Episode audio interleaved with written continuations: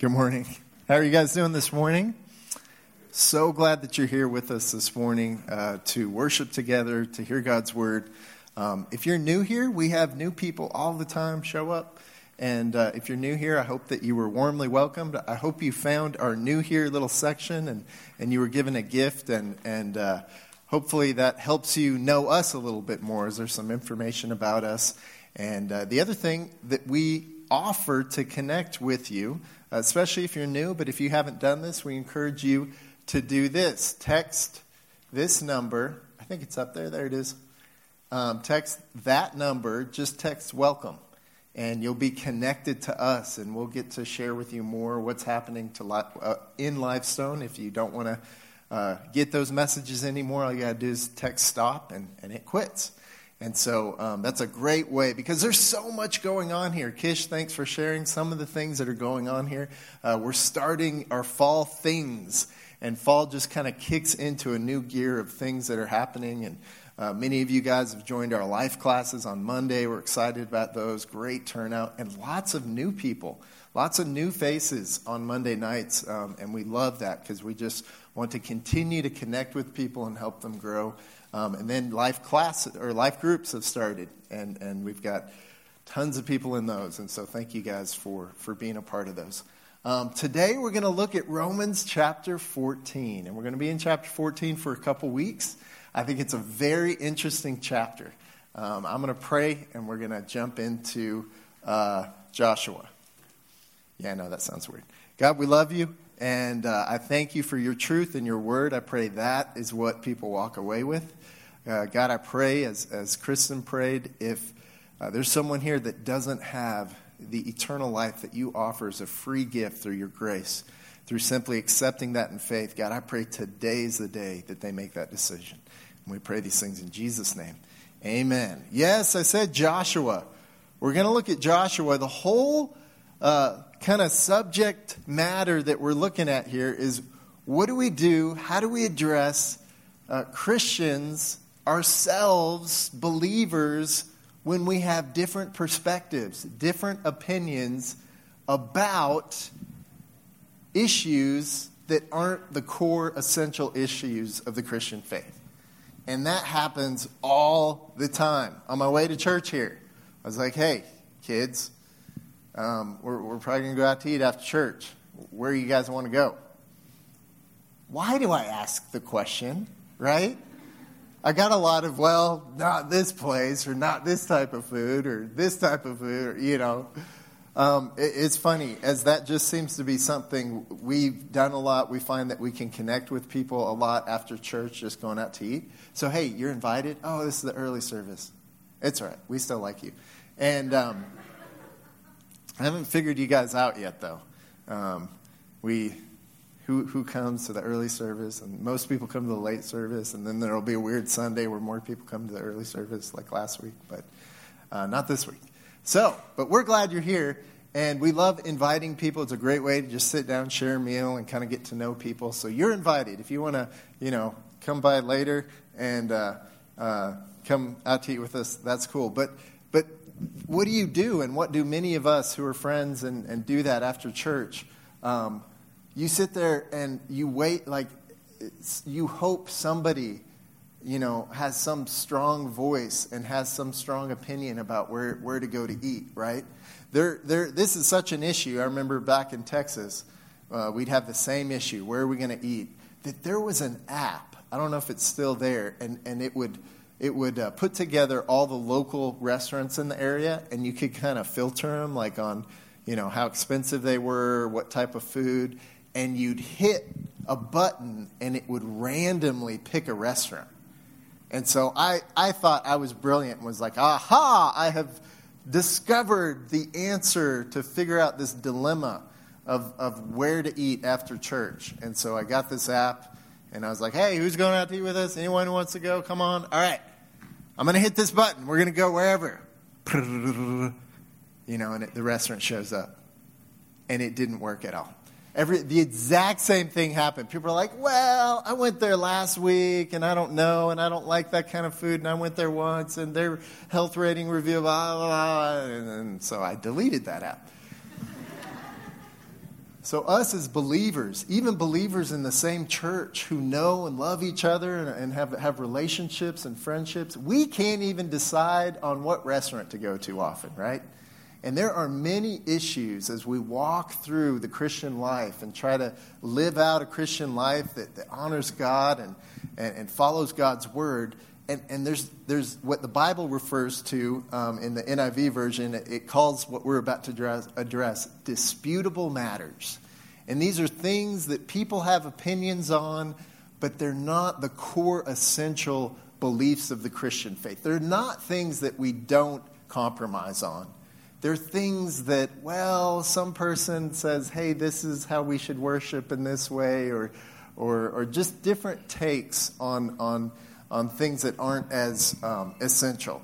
And so Paul gives us an entire chapter in Romans, chapter 14, to address how we interact with each other when it comes to these issues because I don't know if you've been around any churches long or any, any really kind of religious system or anything, you'll see that these little things can absolutely cause incredible division, incredible uh, um, judgment and pain and, and just um, hardship among God's people. And so Paul knows that, and he doesn't want that to happen because God says, hey, we should be united.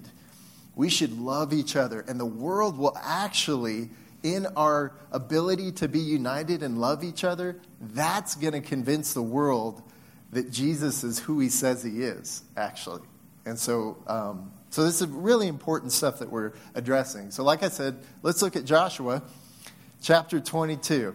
I, I want to read you what, what I think is a, a classic example of God's people judging another group of God's people based on kind of misinformation and, and, and just this is how we, we can often address other people that may have a different take. Okay, so we're going to look at Joshua chapter 22, and I'm just going to begin it and kind of finish up the story.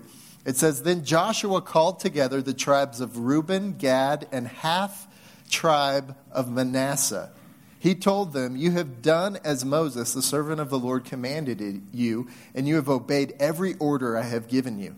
During all this time, you have not deserted. Um, you, you have not deserted the other tribes. You've been careful to obey the commands of the Lord your God right up to the present day. And now the Lord your God has given the other tribes rest as he promised them. So go back home to the land that Moses, the, ser- the servant of the Lord, gave you as your possession on the east side of the Jordan River. But be careful to obey all the commands of the uh, and the instructions that Moses gave you. Love the Lord your God, walk in all his ways, obey his commands, hold firmly to him, and serve him with all your heart and all your soul. So Joshua blessed them and sent them away, and they went home. Okay, you guys might be like, what in the world is happening here? So, this is God's people. They get taken out of Egypt, uh, 400 years of captivity. They wander in the wilderness. They finally get to go into the promised land. It's not the easiest thing in the world getting into the promised land. There's some, some uh, people that they come across that they have to uh, go to war with. And eventually, they, they are in God's promised land, and there, as it was mentioned in this passage, some rest and some peace. But before, and kind of before that peace and rest came, and they were established in that land, two and a half tribes. I always thought that was so weird, like half a tribe. So, uh, two and a half tribes of, of the nation of Israel, along this journey, when they, when they came to this point and they're on the other side of the Jordan River, they said, This is beautiful, amazing land. And, and we would love to just settle here and this be the, the part of, of, of the promised land that we uh, receive. And they were like, okay, that's fine, but we have to move forward and, and um, you know, do what God's called us to, to kind of settle this land. And so after that was done, this is what it's referring to. Like, okay, you guys can go back, you two and a half tribes, the tribe of Reuben, Gad, and half tribe of Manasseh. You guys can go back to that place that you felt like, man, this is the place God has for us in the promised land. So they sent him back and they said, but continue to love God, continue to worship the one true God. So, as they, you can read it, uh, you know, on your own. It's an interesting story, but it goes on to tell uh, the story of how when they went over there, the the the people thought, you know, what's going to happen? Generations from now, the the rest of the nation of Israel may they, they may kind of forget that we're a part of the nation of Israel. They may they may even claim that we can't worship and honor the one true God. That's everything that we're about. And so what we're going to do is we're going to erect this monument to remind ourselves of what has happened here. And, and we're going we're gonna make this big thing, and it'll be a reminder to the people on the other side, our, our fellow Jewish uh, nation, and, and our people moving forward that we're the same. And so the people heard that they had erected this monument or this altar. And so the rest of the, um, what is it, nine and a half tribes, so half tribe, I still got to say that one. Uh, they heard that they had erected this altar, and they assumed that it was towards uh, the false gods and everything, and they had gone away and wandered away from, from God. And so, what they felt like their duty was to do was to go destroy them. And so, Phineas, uh, that's funny, you hear the word Phineas, I immediately think of Phineas and Ferb. So, Phineas is the priest, the high priest at this time. And he said, the people are mad. They hear that this, this, these two and a half tribes have erected this new altar. They're standing up for God's truth, and they're going to go destroy these, these two. And so they gather all their armies, and they, they, they you know, had this war machine going on to settle the land, the promised land, and they gathered them all, and they were headed over there. And Phineas was like, okay, first I'm going to go talk to them and tell them what's what. You guys have abandoned God, and you have, and they're like, whoa, whoa, whoa, whoa. We made that altar to remind ourselves to it, it's actually made to prevent this. we made this altar so that the rest of the tribes wouldn't someday come over and try to destroy us. But you guys want to destroy us because we made the altar? I'm confused. And so after Phineas sat down with him and talked to him, he went, Oh, okay. And that's not exactly how the Bible puts it. But that's good. Our bad. Hey, Army, you guys are, you know, back on, um, you know, call or whatever. Go. Sorry, we called you up to get ready for war, but no, you're good. Go back home. And, and it was, it, thankfully, at least the information got out, and there wasn't, you know, uh, needless blood, bloodshed or anything. But, but the whole attitude is what we can see sometimes in God's people. That that, oh, those people are doing something or have a different way of doing something, and so they are our enemies, and we're going to look at them very differently, and we're going to treat them as our enemies. Um, and so, what we, what we look at in chapter 14 warns us against that. And the other thing, when I look at this chapter, I think this is what I hope Lifestone Church is about. I hope this is a good description of following Romans chapter 14. And we do have to remind ourselves that there is 13 chapters before it, right? And 13 chapters of clearly spelling out God's grace and God's goodness, our sinfulness and our brokenness and our rebellion against a God who we can do nothing to be made right with. That on our own effort, there's no way we're going to be right. But God, in His grace and His love, provided a way and did everything necessary. And, and what we run into now is like, okay, how do we as his people follow and, and, and um, respond to what he's done? So, of course, remember the context that this is getting into some details that wouldn't be just automatically addressed and given uh, to people out of the blue without that context. So, Romans 14, chapter 1 begins and it says, Except other believers who are weak in faith and don't argue with them about what they think is right or wrong. Verse 2 For instance, one person believes it's all right to eat anything. I'm in that camp. That's my, my camp. but another person believes a sense, uh, with a sensitive conscience will eat only vegetables. Those are not, that is not my camp. and we love you anyways. And that's the whole point. As I read that, I'm like, oh goodness, those people. No, I love you guys. Um, so the key in that first verse, in some of your versions, it, it may use that terminology, because when I think of this, I, I, think of that terminology uh, disputable um, issues. And, and, and here in the NLT, it says they think is right or wrong. It is making a clear distinction. These are not firm, solid truths of who God is, who Jesus is, what salvation is. That is not what we're addressing here. We're addressing details of living out the Christian life that can often cause uh, disunity, and that shouldn't be the case. We should recognize look, if we don't all agree to go to the same place uh, for lunch after church, we can still love each other, right? We, we can still uh, have this incredible bond because of who Jesus is and what he's done in our lives, right? Um, and, this instance, let me give you a little background. Uh, why would that be that people wouldn't eat meat? Well, you have a lot of believers uh, early on that have a Jewish background. And, and they are still following and still have within them this, this understanding that, that they should follow all these Jewish laws and rituals. And, and part of those, if you're familiar with the, the terminology of kosher, things that are kosher, especially as it's addressing meat, that means if something's kosher, that, that not only is it only certain kinds of meat and certain kinds of animals can be consumed, but they have to be even uh, killed or slaughtered in a certain way. And the blood in those animals have to be drained in a certain way. And, there and all these requirements need to happen as they're following this Old Testament law and rule. So many of the new, the, the new believers in Jesus have that background. And so that's a part of their uh, conscious objection to eating any meat.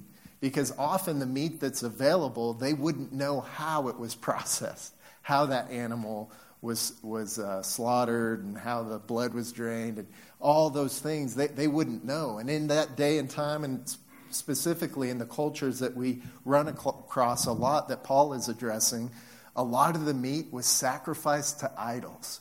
And we see this specifically addressed in the New Testament. That often, as, as most the population believed in these just made up gods, you know, the god of Zeus and, and all these um, different gods, that, that they, as they sacrificed an animal, um, they didn't have what we have nowadays freezers and refrigeration you know. They, they would try to salt as much meat as much as they could to preserve it as long as they could. But when you slaughtered a whole animal there was a lot of leftover meat and there was a, a, a, a system that was in place that they had this superstitious religious type of idea because all religion is pretty superstitious well okay i've got this extra thing that's valuable and good so i'm going to take this meat and I'm going to sacrifice it uh, to this God so that I get some blessings and so that I can, you know, the gods will be happy with me or whatever. And so a lot of that meat wound up after being sacrificed, wound up then going into the markets to be sold. And so there were some believers who knew that whole process and knew that that's much of where the meat in the market came from. And they thought, you know what? Now I know the truth. Now I know the one true God. Now I know Jesus. He's changed everything. He's given me this new life. Man, I certainly I don't want anything to do with meat that has been used in a satanic type worship service. Goodness, I don't want anything to do with that, right? And so there was people from that camp. There were people from the, the kosher perspective camp. Um, and then there's other people going, Zeus is like a cartoon character. He's totally made up. Meat is good. Have you ever had a ribeye that's marbled just right? That's cooked just right? That's good stuff that God made. I have no problem whatsoever. So, me, again, I'm in that camp. you know, but if people have that and that's what they're wrestling with and they're doing, you know, uh, they're, they're processing all of that, Paul says we shouldn't allow those, those type of things to divide us. Number one, we'll, we'll actually fill out some things this morning. Um, accept all Christians, regardless of spiritual maturity. Now, this would have been a perfect time for me to tell you about the time I did a wedding. And, and you guys know what I'm talking about because just a few weeks ago I shared with you, and I'm like, oh, it's too soon to share that again. But let me briefly share it.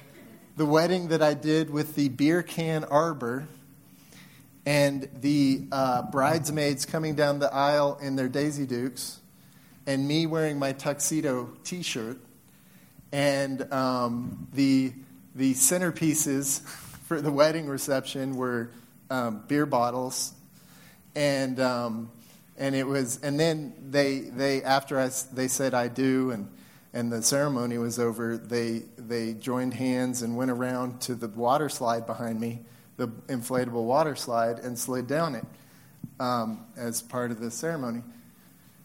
So. True story. You guys think I'm making that up. I have witnesses. I'm leaving out some of the juicier details.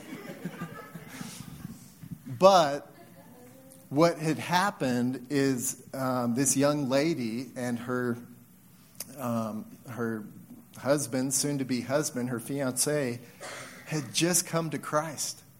They were baby, brand new believers.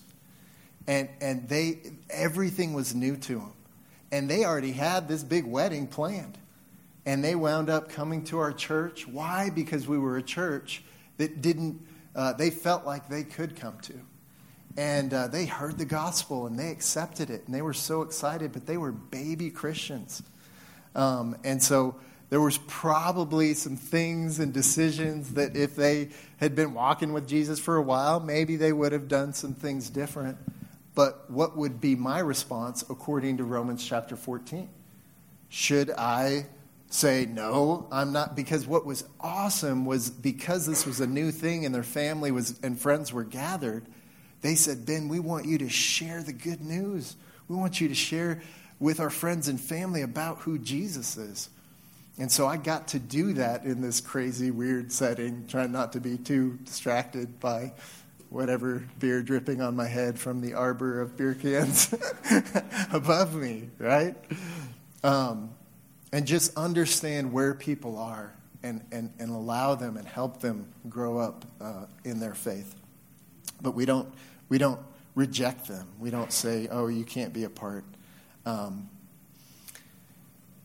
we see this mentality often in these little disputable matters. Um, I've also shared with you guys, if you've been with us, uh, stories of people getting upset because um, I worked with teenagers for years and years, and and uh, some of my teenagers never stepped foot in church in their life. And uh, they would come and, and they'd wear a hat in the sanctuary.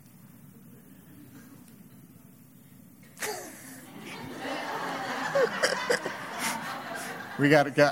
At first, I didn't see a couple of you guys with hats. I'm going to wear a hat next week just to make a point. That that is that is a um, just it, it's just a traditional understanding and idea. What's interesting, you could make a stronger biblical case that we should wear hats in the sanctuary because the Bible talks about how we should cover our heads in worship in the Old Testament. Uh, I think you could make a stronger case if you wanted to, but that's not the point. Um, there, there is, in many expressions of the Christian faith, these different little traditional things that, that people say God is pleased with you or unpleased with you based on some, something that we think is disrespectful or respectful. And, and how do we deal with these things? Um, it goes on in chapter 3 to say, Those who feel free to eat anything must not look down on those who don't. And those who don't eat certain foods must not condemn those who do, for God has accepted them.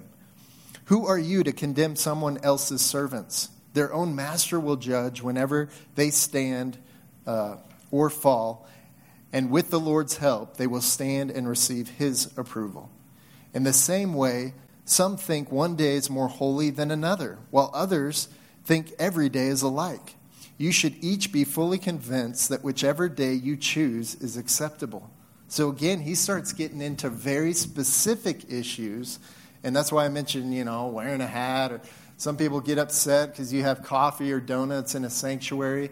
And, and, and our, my, my worry and concern about that is we're, we're imposing a religious mindset that there are sacred, we did a whole series on this, uh, sacred places and, and sacred situations. And the Bible says in Christ, you are the sacred person. You are the sacred place. You are a temple of God, not, not some place that we put chairs up and, and, and do something good and wonderful and, and talk about God. Um, but we hopefully you do that in your workplace and in your home and in, in wherever. And I'm guessing you might eat donuts and drink coffee in your home and and, and, and those different places. So um, it talks about the specific issue of days of the week. And well, 2,000 years later, you can even identify certain people saying, oh, well, on this certain day of the week, you can or can, can't or should or shouldn't do certain things. And, and, and Paul says, hey, look, every, it, it really doesn't matter. I'm in the every day is the same camp because of Christ and what he's done. And so many people in Christian circles who want to say, well, you know, today's the Sabbath, and so we should or shouldn't do certain things again, we kind of we, we kind of make ourselves look a little silly when we try to stand on some of this legalism because today's not the Sabbath. You guys know that. Today's the Lord's day. The Sabbath is Saturday, and it's not even Saturday. It's sundown Friday from sundown Saturday evening. So don't even say Saturday because you might be okay on certain portions of Saturday and you might not be okay on certain portions of Friday.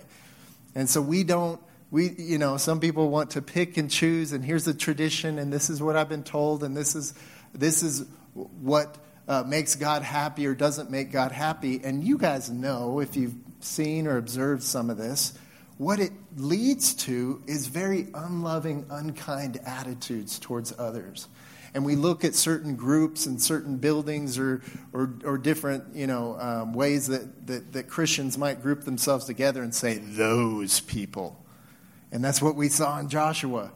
Oh my goodness, they live on the other side of the river, and now they are those people. And now we're going to assume everything they're doing is, is, is not what they should be doing. And so, um, it goes on to talk real specifically about something I thought, oh, no, this won't be something we deal with today. No, sure enough, this is something that you see uh, pretty, pretty commonly that there's a certain day of the week that is, that is more holy or, or different than other days of the week. In the same way, some, uh, I'm sorry, let's go to verse uh, 6. Those who worship the Lord on a special day do it to honor him. Those who eat any kind of food do it so, to honor the Lord, since they give thanks to God before eating, and those who refuse to eat certain foods also want to please the Lord and give thanks to God. For we don't live for ourselves or die for ourselves. If we live, it's to honor the Lord. And if we die, it's to honor the Lord. So whether we live or die, we belong to the Lord. Christ died and rose again for this very purpose, to be Lord both of the living and of the dead. And so what Paul goes on to, to say is, and, and here's honestly the camp that I can go into. If someone tries to put a certain time or place or do a certain thing, and, and they, in their conscience and in their heart, they're trying to do it to honor the Lord, um, I need to take stock of the fact that, that I don't somehow make them feel unaccepted because of their conviction. But then God's word tells them the exact same thing towards me if I don't have that conviction. I'll give you another real practical uh, thing that we deal with in, in Christian circles Halloween. Ooh, Satan's holiday. We're Christians. There's no way we could ever participate in anything like that. I mean, my perspective, your neighbors are giving away free stuff. Go get it. right? But I want to honor and be sensitive to anyone who feels like, um, you know, they don't want to participate in that. But those who don't want to participate don't turn around and go, well, you're worshiping Satan. You're claiming to be a Christian, but you're obviously your kid dressed up as Phineas. And obviously, I'm like, no, it's the priest back in Joshua. No, I don't know. I'm being dumb. Um, you're obviously, and so both ways, and both Easter, do we use Easter? We shouldn't even celebrate Easter. It has its roots in, in this, this uh, pagan holiday, and, and, and what the Easter bunny has nothing to do with. And, and that's much of that is very true, I think. There's a lot of debate on the, the historical background. But, but I, I love, personally, my perspective is God takes evil, broken, bad things like Ben and gives them this resurrection and this new life. And so let's take this thing, this holiday, even if people view it as just a secular thing, and let's let's point use it as a ramp or a bridge to point them to what real Easter is about. As Christians, what we know real Easter is about. And so, but if someone's convicted that they don't want to have anything to do with anything that, that, that looks like Easter or a secular version of that, man, I want to respect that and love them and know that there's a unity in something that we hold and cherish much closer and deeper that's beyond our personal uh, preferences on those things. Verse 10 goes on to say, So why do you condemn another believer? Why do you look down on another believer? Remember, we all stand before the judgment seat of God. For the scripture says, As surely as I live, says the Lord, every knee will bend to me, and every tongue will declare allegiance to God. Yes, each of us will give a personal account to God, so let's stop condemning each other, deciding instead to live in such a way that you will not cause another believer to stumble, stumble or fall. And so, what Paul says is actually, instead of like, you know, worrying so much about you being offended because of your convictions. Uh, make sure your, you know, the core belief of what you know to be true, that what makes us right before God, not anything, not any tradition, not any legalism that we think is making us right before God. Jesus and Jesus alone, his righteousness is credited to us as a gift of grace. So we have the righteousness of Jesus as a gift if we put our trust in Jesus. And so when we stand before God, it's not, did you celebrate this holiday or eat this thing or not honor this day or, or whatever things that we think. We're just getting back into a very religious mindset. And, and we're in something completely new, as we did a whole series called Completely New. Christ came to do something completely new to obliterate and get rid of religion and that, that thinking and that understanding. And so we stand, and so he reminds us some really solid theology and what we've gone through for 13 chapters. We're right before God because of what Jesus has done. And, and if I have the righteousness of Jesus and I celebrate Easter or Christmas, that's another one that can be called Santa Claus, you know, and those kind of things. And, um, and, and you don't, or, or vice versa, the righteousness that we have before God is not based on any of those things that we, we tend to want to make it based on. It's based on Jesus and his perfect righteousness. And not that these aren't important issues, right? Sometimes these are pretty significant, important issues. But I hope our love and compassion for each other doesn't go out the window when we try to address these things. So, number two, never use our freedom to judge another believer. Never use our freedom to judge another believer. Verse 14 goes on to say, I know and I'm convinced on the authority of the Lord Jesus that no food in and of itself is wrong to eat. But if someone believes it is wrong, then for that person it is wrong. And that's kind of interesting because me, I, I, get, I'm like, wait a minute, there's not truths that are different, there's absolute truth. What is happening here? And I think what Paul is addressing is if someone has this deep conviction that they shouldn't do that, that is not something that we should try to impose and make them feel bad or whatever, but that as God is working on them and, and the Spirit of God lives in them as a believer and is, is, is helping them grow to maturity, that they need to follow the convictions that now the Spirit of God is leading them to. And so don't try to get them to not follow their convictions. And, and, as, and, and trust the Holy Spirit to guide them to all truths. And so um, it goes on in verse 15 and if another believer is distressed by what you eat. And that is a, a key term that we run across. If, if another believer is distressed by what you eat, you are not acting in love if you eat it. Don't let your eating ruin someone else for whom Christ died. Then you will not be criticized for doing something you believe is good. For the kingdom of God is not a matter of what we eat or drink, but of living a life of goodness and peace and joy in the Holy Spirit. If you serve Christ with this attitude, you will please God, and others will approve of you too. So then let us aim for harmony in the church and try to build each other up. And that's the whole point that we should have this incredible harmony that makes the world go, how does such a different, diverse, interesting group that has such an attractive uh, pastor, how does that group, just making sure you guys are awake, how does that group come together? Like, what do they have in common? Isn't that interesting? As like, people might look at, you know, two different couples that are really good friends here and go, wait a minute. They come from different backgrounds. They come from different, uh, you know, they don't live in the same area. They, they, you know, all these different, oh, and the world is supposed to see that our unity is in Christ. And that shines Christ, uh, that makes him shine brightly instead of um, you know other things, and it and it should surprise people in a, in a way that that the kind of unity that we're called to have. Um, and so uh, there's so much in the scripture, and that's why we're going to take another week to look at some of the more more details in this passage as well. Um, it goes on in verse 20 to say, Don't tear apart the work of God over what you eat. Remember, all foods are acceptable, but it is wrong to eat something if it makes another person stumble.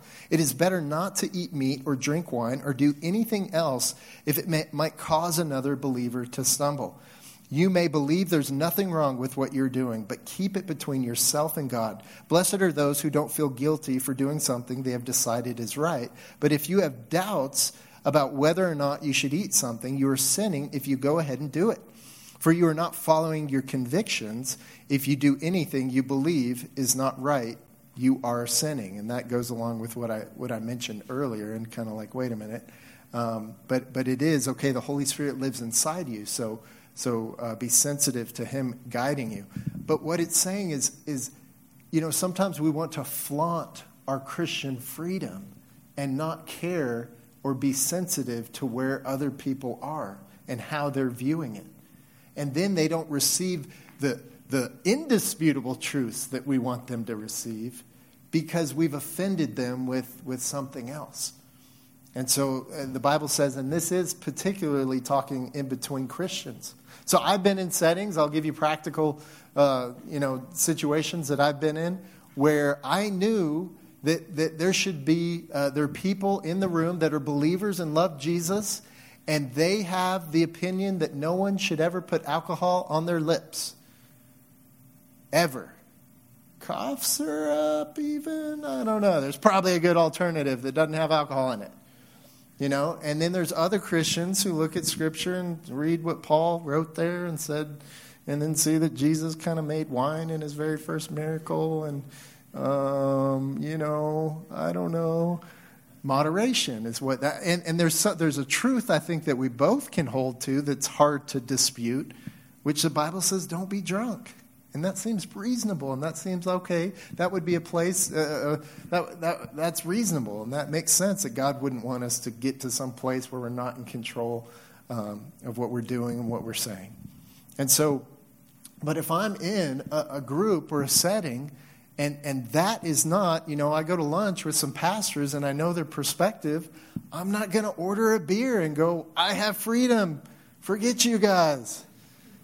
You know? Um, and in the same way, there might be an instance where it may be almost offensive to not partake in something. And of course, you wouldn't get drunk, but you might be in a setting, in a culture where, where they, the, the, the household or the, the community of faith and different. I remember my wife. Uh, I, I shouldn't tell this story when her mom's here, but she went on tour in Europe in a choir, uh, a church choir. And um, they went to one event, and after they sang in the church, they had essentially screwdrivers, uh, orange juice, and vodka. I'm glad some of you guys don't know what that is. I had to look it up. Um, and she didn't want to be rude, even though she was 17. No, I don't think she, I don't know if she had any or not. I just think it's funny. I think they had no idea and they like sipped and went, wait a minute, what is this? And that's what she would say. And then others in the group would probably go, we know exactly what this is. So that's not a great example, but you might be in a setting, and I have been in those settings where, where people were actually offended because, um, you know, I didn't have the, the honor to take a sip of their, you know, uh, their family's uh, vintage wine that they were proud of or something. And as I was trying to build relationships, you know, uh, that would be an instance where, um, you know, if I had some conviction um, that I, w- I would, uh, I would care more about, about building a bridge with them. Number three, always sacrifice our freedom for the faith of another. And I've run into that instance as well, where I've been in, and I knew a, group of believers, and they were okay with alcohol in moderation, but then someone else came in the group, and they struggled with alcoholism. And so, out of love and concern and knew, knowing that that was something that, that was um, not uh, helpful for them, then we said, hey, out of love for this fellow believer, let's just not have alcohol when we get together. Um, and so it's just being loving and caring and compassionate and kind. Uh, what about indisputable matters? Very quickly, let's go through these. Uh, because there's a huge misconception. So many people like to, one of the favorite verses of non believers is Matthew chapter 7, verse 1. And it's so interesting that a lot of non believers are memorizing scripture. And it says this do not judge others. Now, they don't go on to the context is key in knowing God's word, right? And you will not be judged. Jesus is teaching here, and he goes on to say, For you will be treated as you treat others. The standard you use in judging is the standard by which you will be judged. And why worry about a speck in your friend's eye when you have a log in your own? How can you think of saying to your friend, Let me help you get rid of that speck in your eye, when you can't see past the log in your own eye? And I think, I mean, so often we don't think of Jesus as like being funny. I think he's being hilarious here. And we've just heard this.